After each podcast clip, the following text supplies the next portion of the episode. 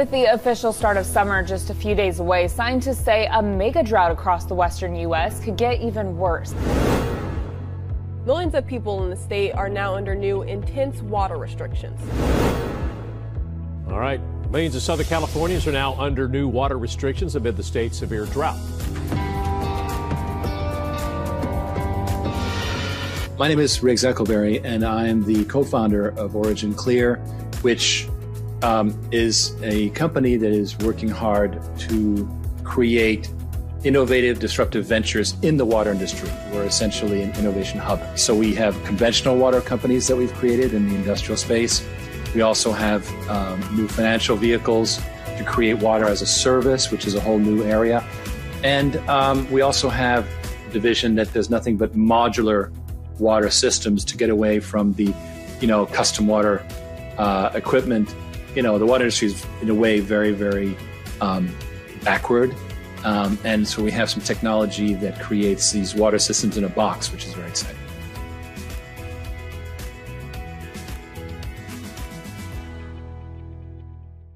And good evening, everyone. Welcome. And Tom Liakos, hello, everyone. And we're going to jump right into it.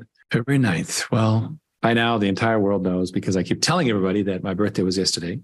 And as I keep saying, I look marvelous for 99, don't I? Anyway, uh, it was a wonderful time. And I want to thank everyone who did uh, wish me a great birthday. The, the fun part was last week when I was uh, skiing in minus seven degrees um, conditions in Montana with my son. Uh, so, so wonderful. And of course, taking meetings while skiing, which is always fun. All right. This is Thursday, the February 9th, uh, briefing number 197. And of course, the usual uh, disclaimers. Thank you, Brian, for the birthday wishes. All right. So, what the heck's going on? Well, I thought I would just feature a couple crazy graphs just because, hey, eh, you know, we can laugh at some of this stuff, but look at this frozen concentrate orange juice futures. What the heck? Just freaking just took off out of nowhere. Now, it's possible it's because we've had a cold snap in Florida, but this is kind of crazy. It's been going up for some time now. Well, at the same time, um, two day before yesterday, Fed Chairman Jay Powell reversed his direction. He was going he was going down. He was talking the uh, the rates down, and then at when things like eggs and orange juice popped like like that, he uh, reversed himself, and you saw how literally the markets went down and then back up in the same hour practically. That was kind of crazy. So uh, we're now back to high rates um, because Fed Chairman Powell is trying to kill inflation. But here's what's going on: that look at the percentage of people planning to increase their equity exposure. We are down now at a super low level of less than a third of all investors plan to increase their equity exposure. And that's a not a great sign for the stock market. The, the stock market is trying to have a bull market. I, I don't believe in it. I think it's um, it's an illusion. So you know that's why we keep saying that water is a great space because it's brand new. It's not it's not exposed to all these crazinesses. Um, all right, so now let's take a look at another fun thing that we've been seeing. Uh, we've been seeing a lot of press lately about Remember this? Uh, this was a few months ago when Nord Stream 2 pipeline got blown up. I'm not going to get into who did it. That's not the function of this briefing. But um, one thing that it did do, look at this. This was the natural gas imports into Europe um, in January of uh, 2021. That's uh, two years ago. And of course, lots of cheap gas from Russia, small amount, uh, 1.1 billion cubic meters from uh, this is I guess monthly um, from the United States, all coming by ship via uh, liquid natural gas. And then look at what happened here, December 2022. Hmm, interesting. All of a sudden, I notice the overall volume has dropped. Look, I mean, there's a tremendous amount more gas being provided back here. When, of course, Russia went almost to nothing, Norway went down, the US went way up. And in fact, US LNG added 37 billion uh, cubic meters in 2022, more than all other sources combined. And so, sure enough, we're now uh, Europe is now relying on assurances that the Biden administration will keep selling this expensive gas. And I just, if you're a man of the world or woman of the world, you recognize that so much um, is based on the amazing uh, relationship of petroleum to wars. So that's that part. Now, take a look at this. This is a desalination plant. Now, so I'm contrasting basically between, between the petroleum wars and what's happening in water. This is a desalination plant, Israel, that is feeding water into Jordan. One article, water for energy is better than land for peace. And just just back to okay, James. Okay, now um, Ken just popped a note to me that um, James Wright who is an unaccredited investor, will be very interested in our ability to have an unaccredited offering.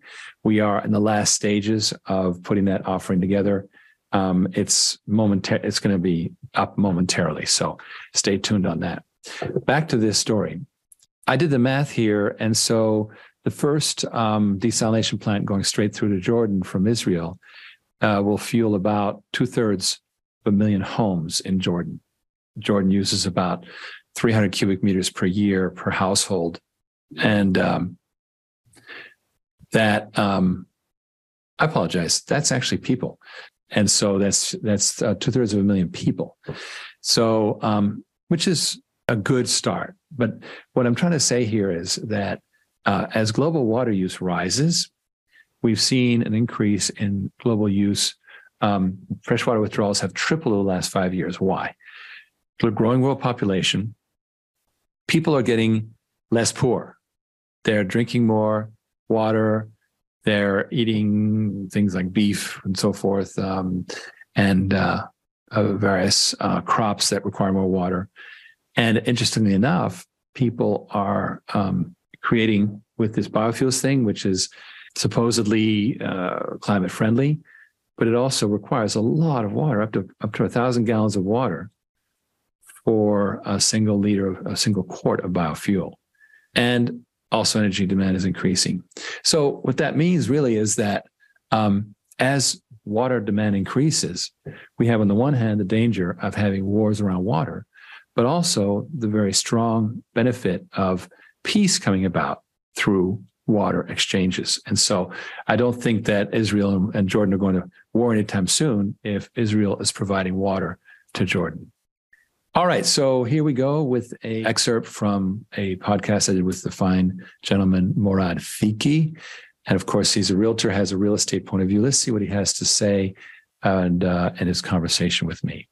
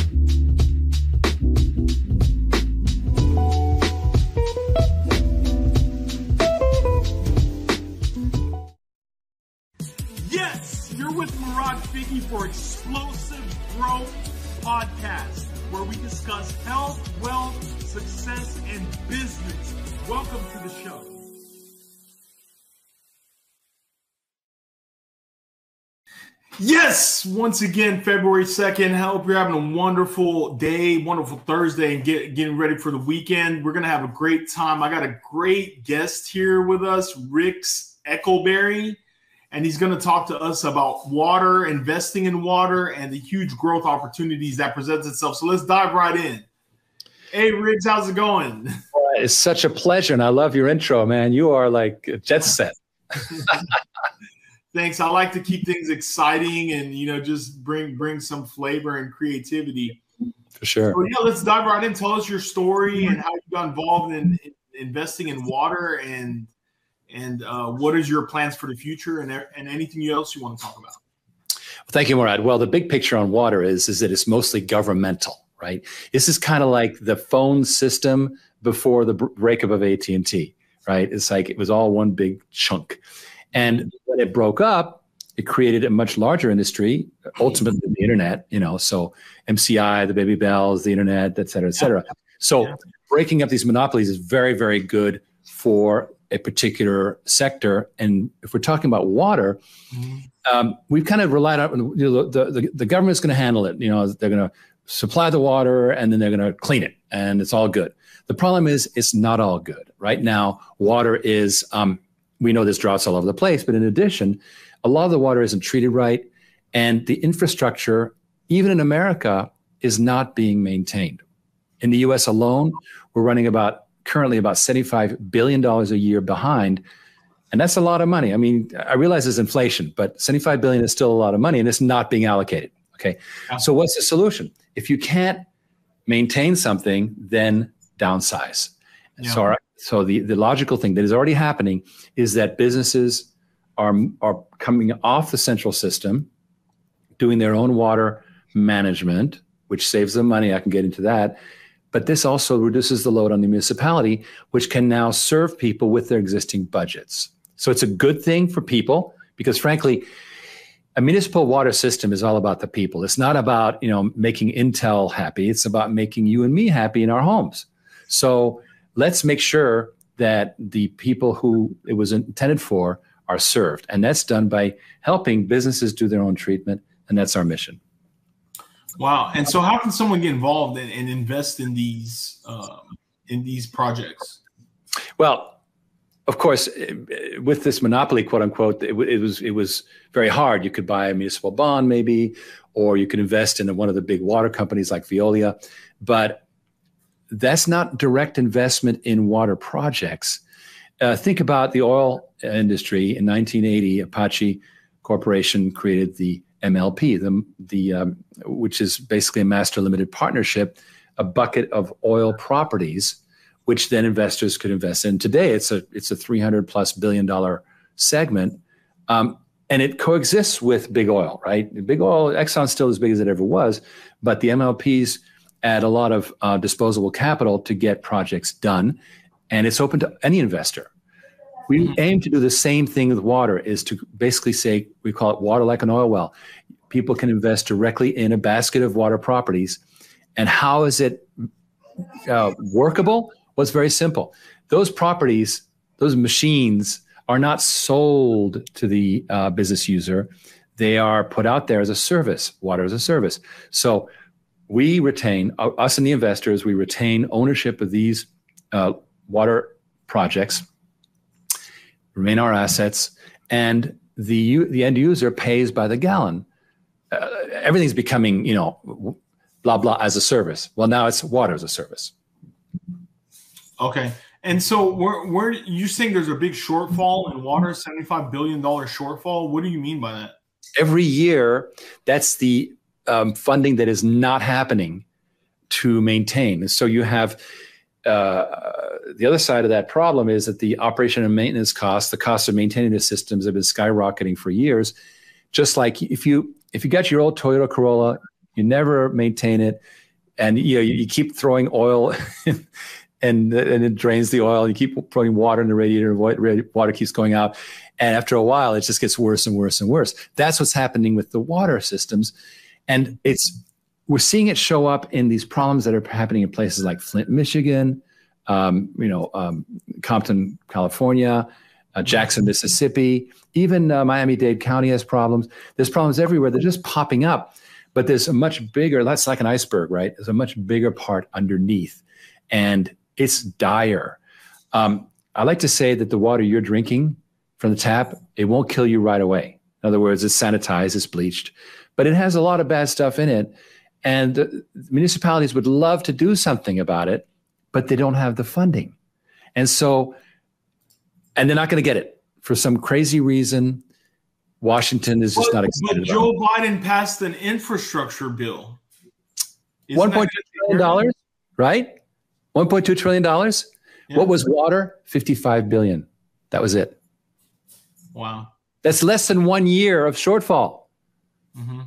So 1.2 trillion dollars gets us 55 billion. Is that, is that money actually going to go to water, or is that a hoax? Well, the 55 billion is is definitely attributed mostly to replacing the lead pipes that we have in places like Flint. No, no, it's it's solid money, but it's only 55 billion, whereas every single year we fall behind by 75. So help is not coming. Here's the other issue, Morad.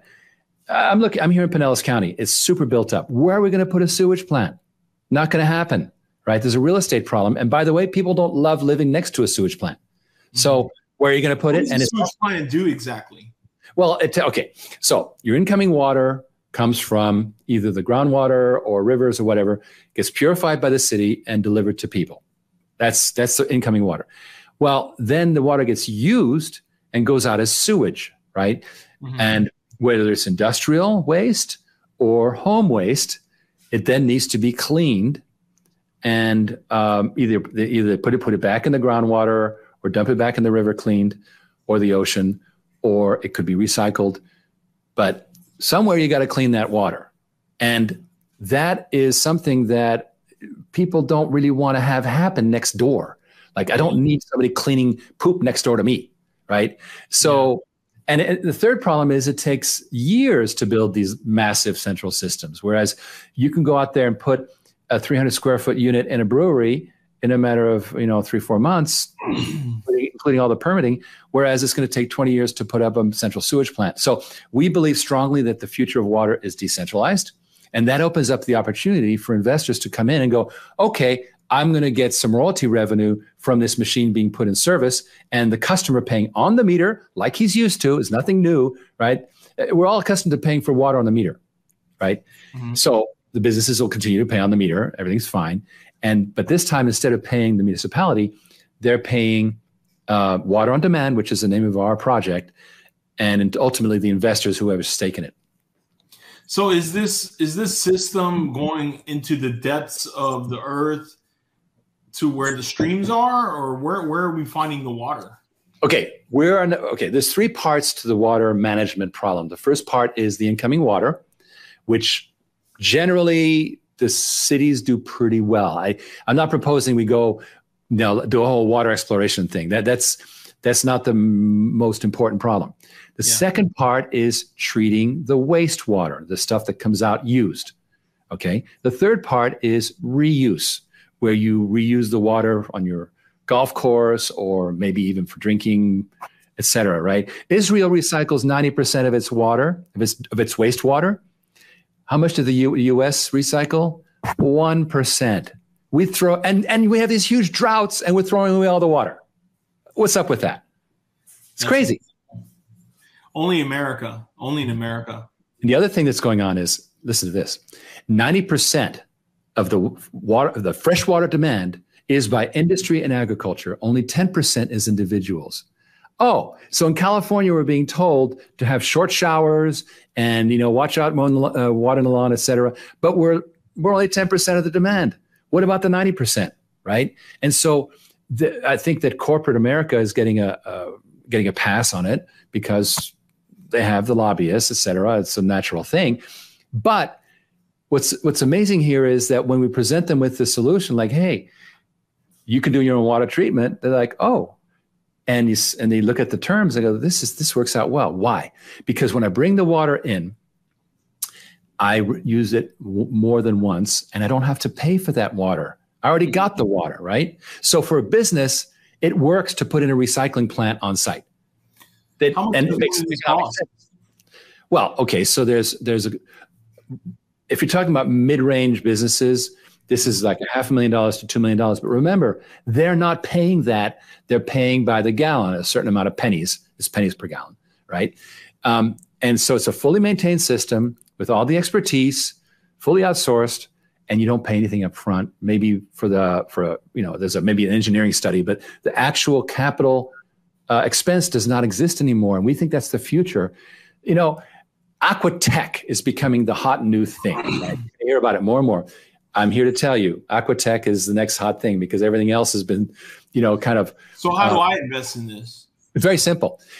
My company, OriginClear, is a public company, and we um, launch these ventures. And currently, we're launching Water on Demand, which is this way of bringing investors in water like an oil well. Go to originclear.com. There's a green Invest Now button. Click the Invest Now button. Has all the information, and we will then talk to you.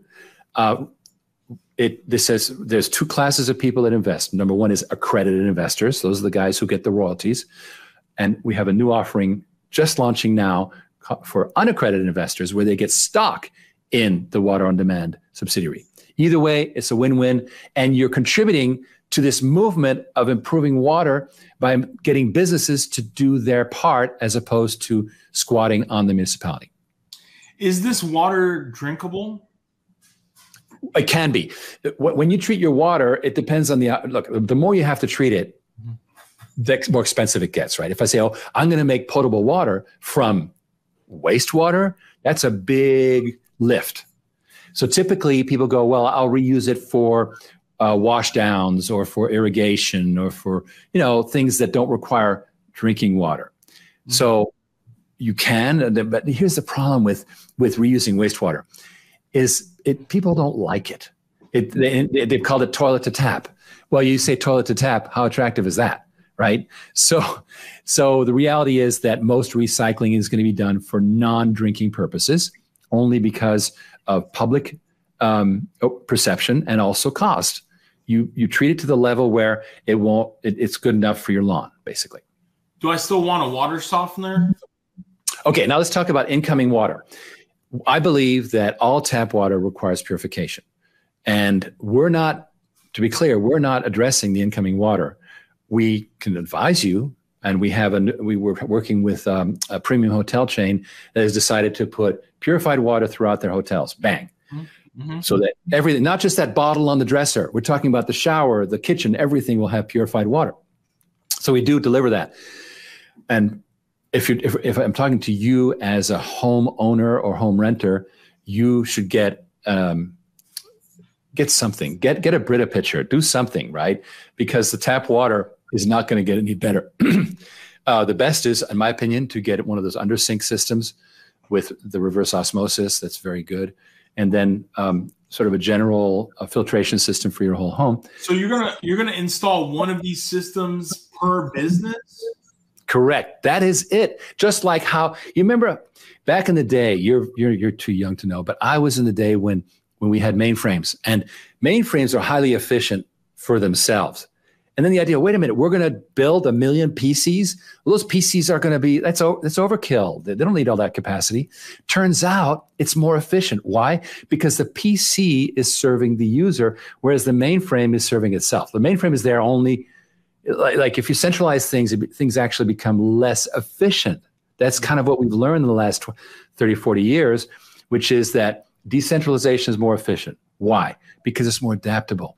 If if Morad wants to sit on his computer and really, really bang on it and get a lot of use out of it, he can.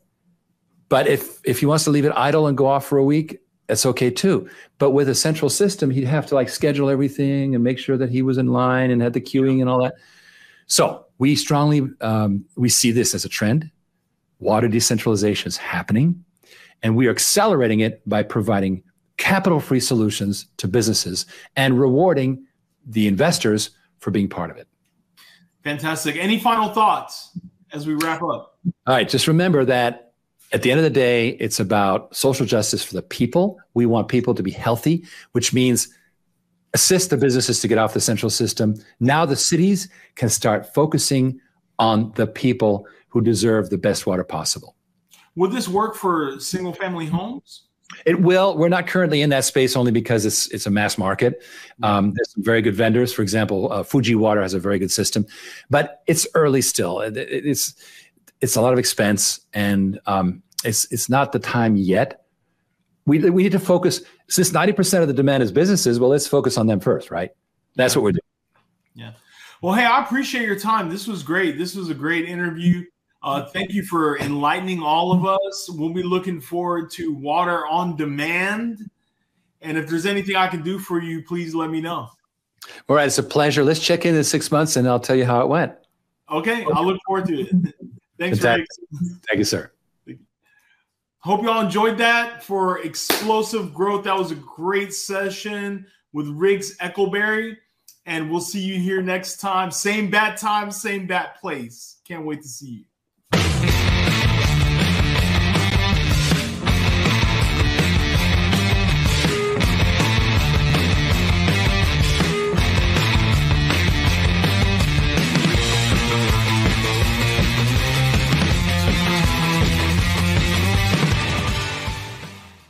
Mr. Houston, Texas. That was a fun guy. But, you know, this is very interesting because a lot of people are not aware that water has to be cleaned.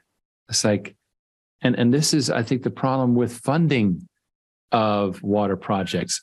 Remember, politicians, they work on what people want in the end, right? What the voters want. And it's clear that there's just not a lot of awareness of the need to make water clean. But that's that's what you know those creates those those diarrhea cases you know that kill 5000 kids a day and all those stats. And it's handled by taking it private because it is a huge market. It is after all a 5 trillion dollar implied market that is only generating 1 trillion dollars. So um, i thought that was really really interesting. And uh, let me get get somebody who's i think who is um, more, I think, more focused. My challenge with the team, which has been how to disrupt um, a slow moving industry. So this was a short clip. Um, it's only three parts. So very, very interesting. All right, Mr. Andrew Frazier. Good evening and welcome back to Leadership Live at 805. I'm your host, Andrew Frazier, and excited to be hanging out with you. I'm passionate about small business. My goal is to help 1 million and eight small business owners to grow their revenue, increase their profitability, and obtain financing by 2028. So it's a million eight by 2028. Looking forward to a great guest, a great show. And We're going to talk about something really important to you as a business owner. Business is competitive and becoming more competitive than ever. So, one of the key things is to keep your product offering and your service offerings ahead of the pack. You know, you have to be creative, flexible, and proactive. So we're going to talk about disruption and um, you know some of the keys to being the disrupt disruptor rather than the disruptee. So I'm excited about our guest, Riggs Eckelberry, and he's definitely a disruptor, um, an entrepreneur doing great stuff. Hey, Riggs, how you doing tonight? Andrew, it's such a pleasure to be on board, and I love your goal, a million eight by 2028. I love that. Yep, yep. And um, so definitely looking forward to that. Appreciate you t- taking time out of your busy schedule to come hang out and share your experience and expertise with um, small business owners. You know, you've done so many things that I can't really give that justice. So, um, you know, what I want you to do is take a few minutes to really chat a little bit about your journey. Uh, I know you've had several businesses and been in different industries. You know, be great to sort of give people some perspective on, you know, what you've done, where you've been, some key lessons learned, and then we'll dig into it even further um, throughout the show. Fair enough? I love it. I love it. Well, Andrew, thank you very much for the opportunity. So, my upbringing really was in the sort of international area. My dad was um, Procter and Gamble country manager, so we went from country to country in the 50s and 60s. I was born in Canada. We went to Puerto Rico, Venezuela, Paris, and eventually Brussels, and back to Paris. And um, he, I look at that. That you remember the show Mad Men? Well, he, my dad was that. That you know, Jon Hamm, with uh, you know some of the flaws as well, but also some of that amazing facility. Uh, he he could. An American in Europe in the 50s could literally meet with anyone, head of state, it didn't matter. And tremendous um, sense of projection. And I, I, got a lot of that from him. He eventually sent me to, to school in the States, and that, um, well, frankly, was a culture shock, complete culture shock. Out of that, I formed my first goal, which was really to um, work in the nonprofit space to quote unquote change the world. And for about 10 years, I worked for, you know, no money at all and um, you know, 80 hours a week, no money at all. And it was very rewarding. I came out of that experience in the early 80s. And aside from, you know, working in nonprofits, et cetera, um, I really felt that the world was on the verge of major disruption. And the, the, the disruptor was technology. Uh, so I ended up in New York City in the 80s, helping to computerize businesses for the first time that were still operating on those old safeguard ledgers, you know, um, bear down hard because it's a carbon copy kind of thing, and moving them into the early uh, what we call super microcomputers and um, networked PCs and so forth, and uh, learned a lot from that. Uh, learned that you do not want to be undercapitalized. That's if you're going to try something ambitious, make sure that you have the resources to do it. That led inevitably to the early 90s with the dot com. And that's really where I found my most joyous time because computers were now being used not just to calculate, but to communicate. And we've seen the world has changed in so many ways since then. Um, I mean, I, I even look back at, you know, 10 years ago, five years ago, how th- things, different things were. Um, so here we are, uh, fast forward through year 2000. I had a series of wins, sold companies, the usual thing, past 2000. Eventually, I got to be a CEO, but surprise, surprise, I was handed a non tech situation. The company that I, I managed to convince some good friends of ours, of mine, who are who back companies that I could be a CEO. And uh, I got the, the, good part is you get to be a CEO. The bad part is you get to be a CEO, right? Um, so all of a sudden there I was, and um, infinite adaptation is what it's all about. We started the company originally called Origin Oil because we were a pioneer in using algae as an, as a petroleum as as oil, and so it was the original oil and I had the best time. I was on all the the top news shows, etc. Um, because you know who knew? Wow, algae. You know, um, I was called I was called Algae Man on Fox Business News and so forth. But the problem is that uh, the floor fell out of the algae industry for biofuels when uh, fracking destroyed the price of crude, and as a result, it just became a science experiment. And here's where I really I'd learned the lesson by then to not give up, but instead to pivot. And so we pivoted the company into water. Now, disruption is hard, but at least in high tech, it's expected. You disrupt, you move fast, you break things up, you have it, things change at the speed of light.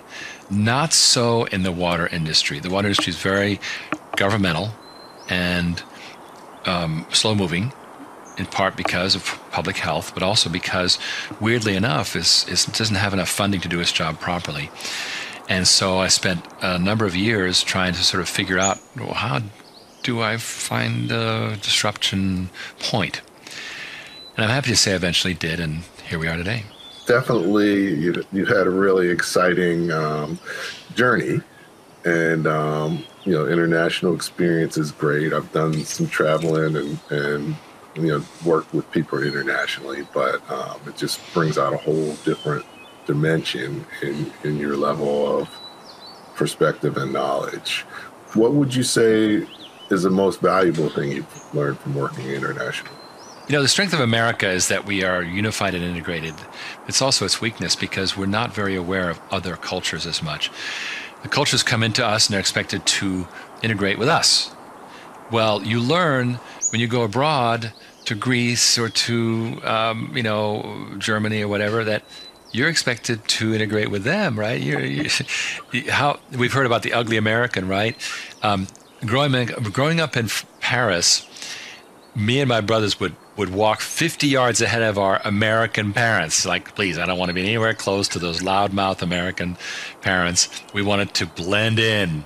And so you learn really that there are so many other viewpoints and worlds out there and uh, it's humbling. It's humbling, and I, I, think that you you understand that while America is an amazing thing, it's not the only thing. No, no, definitely, definitely. Um, you know, I traveled to South Africa, Mm. And it, it was kind of interesting because because I wasn't black anymore. I, I, was colored, and oh. um, so it's a whole different um, perspective. So, um, so yeah. Was that pre-apartheid or after? That was after. That was around 2000. Um, but yeah, no, definitely. I guess just you know the different definitions, different perspectives. So wow, um, so fascinating. Kind kind of interesting. We're going to jump into disruption. Tech, you know, is always expected to be disrupted and continually disrupted. Um, but this disruption is really moving to most industries. And, um, you know, if you're not the disruptor, you're the disruptee. And, you know, there's one position that's much better than the other. So, as a small business owner, um, you know, it's important to sort of understand that and um, want to really talk to Riggs about, you know, how do you even, well, let's start with the first obvious thing uh, 101. What does it mean to disrupt?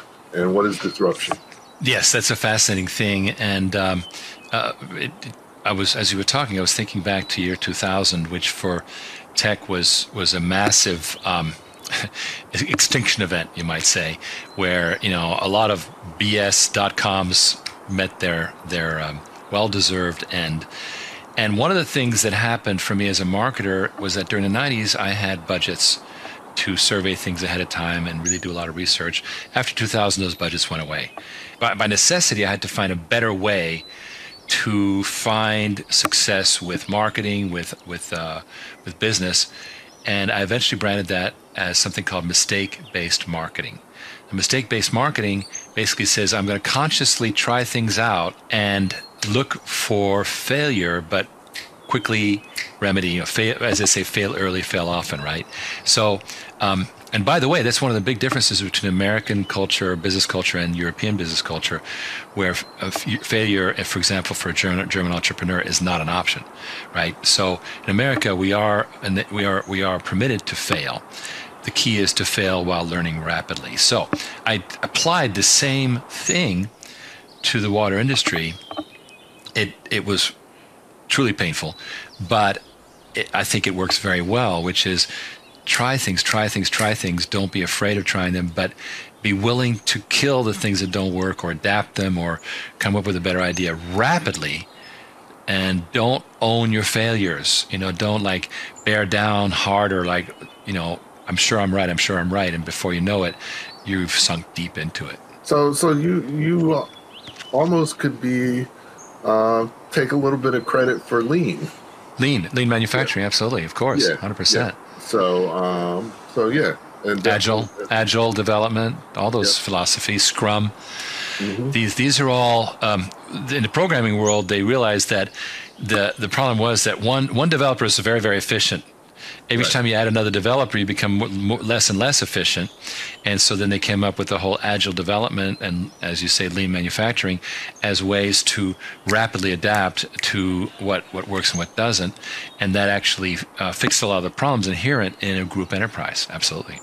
Yeah, no, no. Actually, my wife's in technology, so she she does she did the original, uh, you know, waterfall, and, and and she's doing agile. She's actually bringing agile to her new company.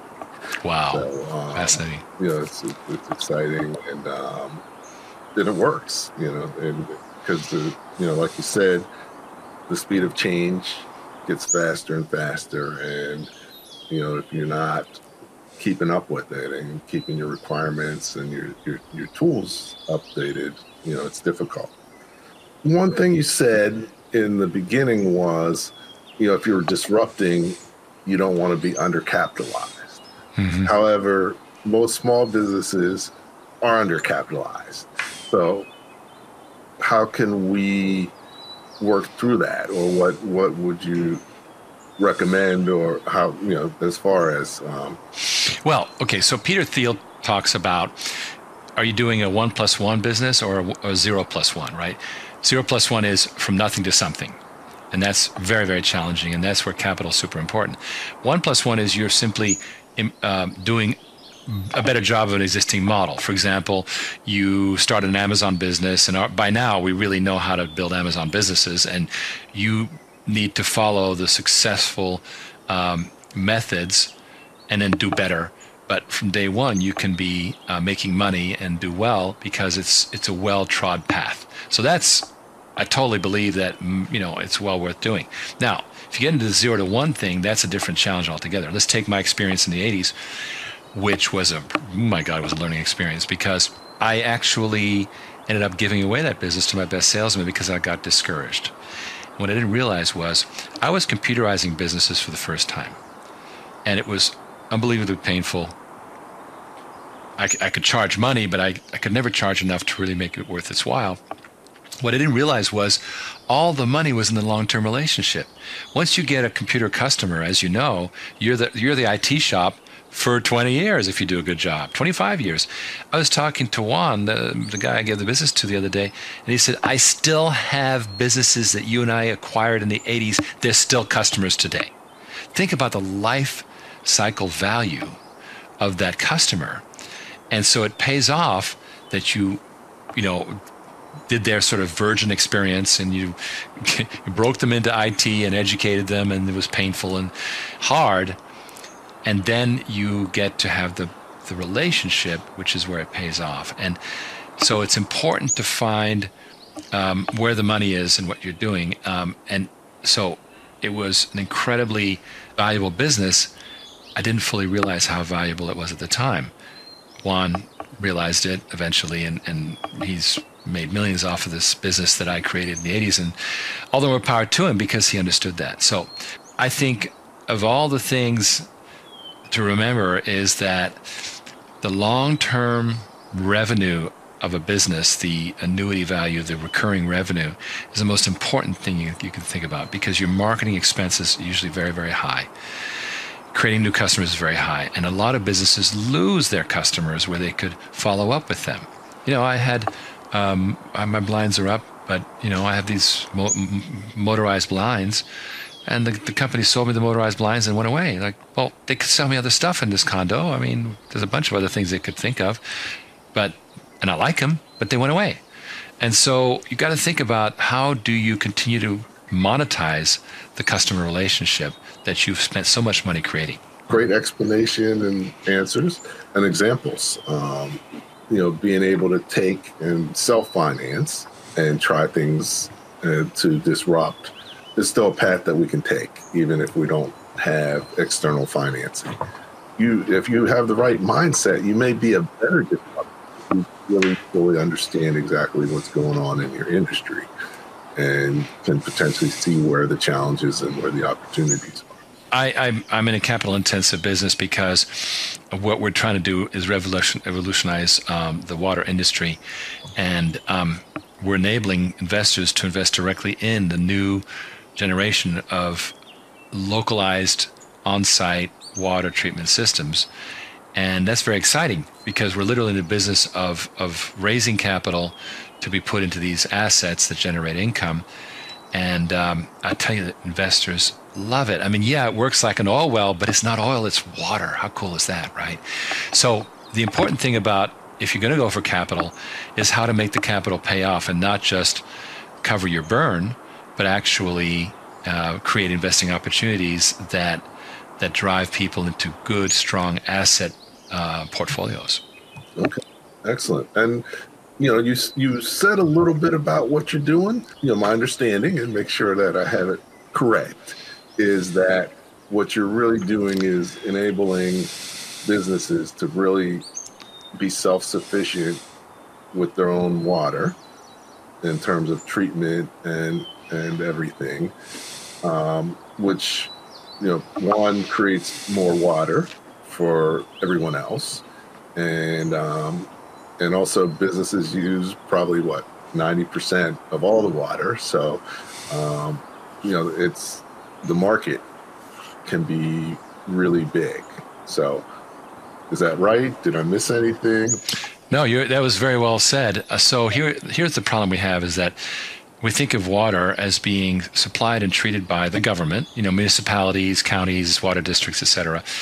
Um, but the problem is they're underfunded.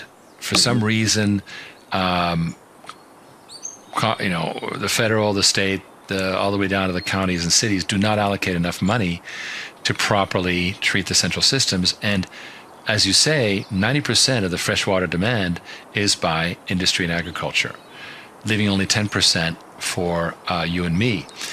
But municipalities exist to help you and me, not businesses. So, how is it that industry is crowding out the individual consumer? And I believe very strongly that if you're not going to fund the centralized water system, then reduce the load. That's the other solution, right? So, re- by reducing the load, uh, we're letting businesses uh, do their own water treatment. We become their their municipality, their utility, right? And they pay us on the meter. Uh, they're very happy. Why? Because they're able to be much more efficient with water treatment by recycling it themselves, and so they don't have to pay for it. Um, if I get two or three turns out of the water, well, I'm not paying for that water each time, and it's a very a good experience for the for the company, and it removes the burden from the city, and now the city can start helping the people. And I don't know if you've noticed, but we've had some pretty bad experiences recently. Flint, Michigan, Compton, California, um, Jackson, Mississippi. Notice that it happens a lot with poor neighborhoods, and mm-hmm. that's a scandal because they're at the very tail end of the of the of of the of the process, and they get the worst water. Well, I think we all should have good water, tap water. We I, we should not have to be be installing filters in every home. What's that all about? The water itself should be what you and I drank when we were kids. We drank from the tap, right? Um, well, me for sure. You're much younger than I am, but still, water we thought of was not not something impure. Today we we are, we've been schooled that you know we can't drink the water. Well, I would like to do something about that, and so our mission is to make it easy for businesses to do their own water treatment. This uh, new thing is called Aquatech. Aquatech's hot. All of a sudden, Aquatech is the latest thing. And by the way, the um, the world of investing in and finance needs something new because they've blown through high tech, they've blown through biotech, they've they, all these different spaces are just stumbling. Oil's in trouble because primarily because of politics, um, and so here we are left with oh wow, water new space is coming out of the government, and as you know, anytime that a government monopoly breaks up, like uh, AT&T broke up, it creates a vastly larger market through um, freeing of of initiative and disruption. You know, you can even say the internet came out of the AT&T breakup ultimately, right?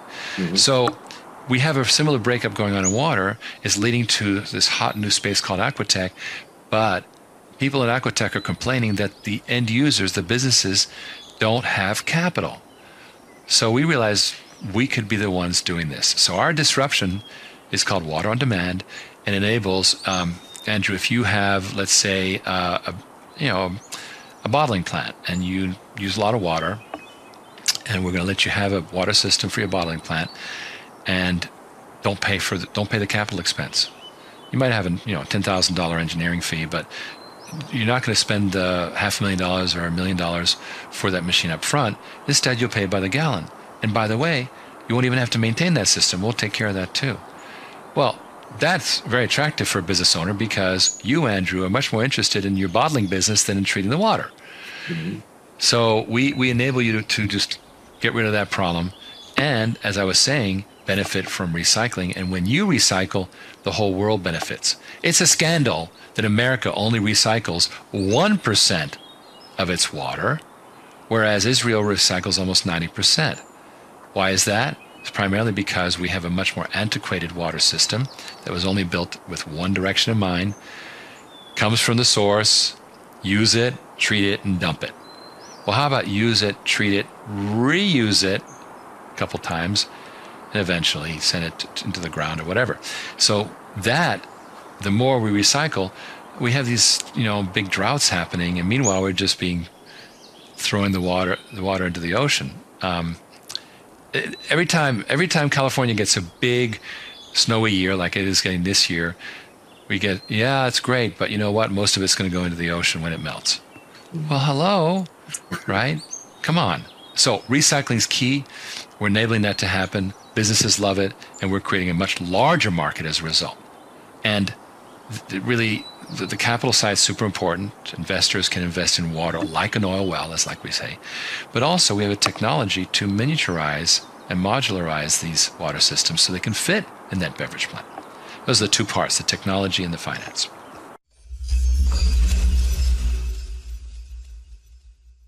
So I thought that uh, Andrew was a smart, business-oriented guy, and I think that he actually paid a little bit more attention to this than the real estate guy. Just, just saying, I think that's how it was.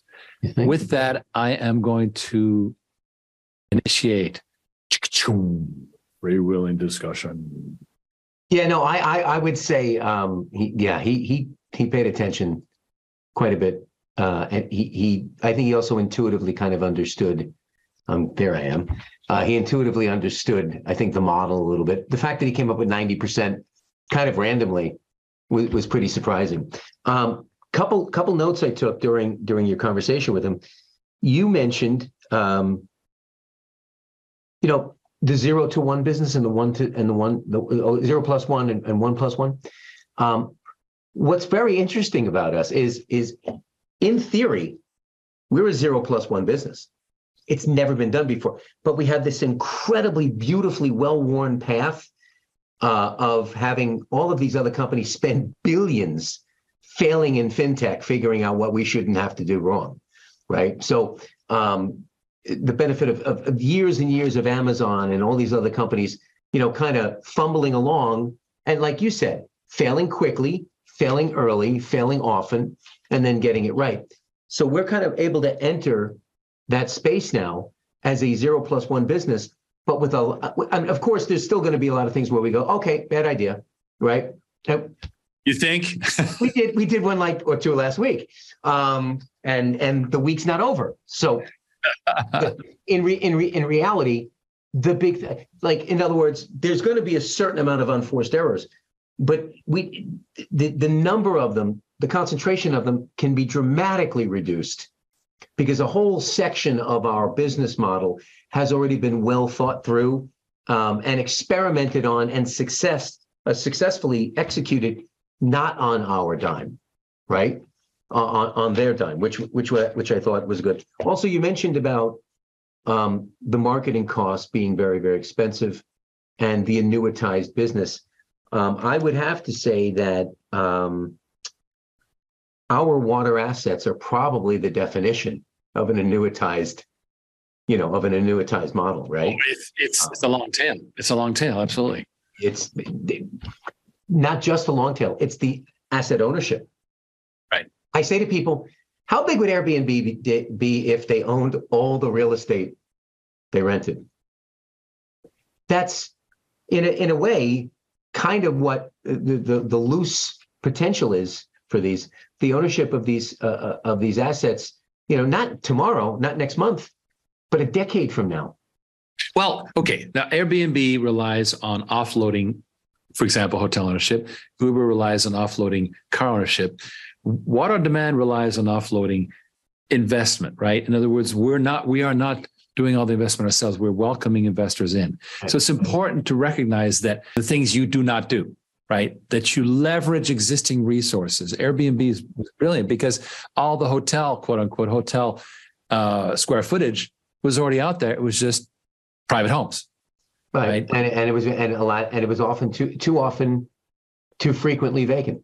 So this was um almost it was the remnant space, you know, in advertising, it was the remnant space for, for hospitality.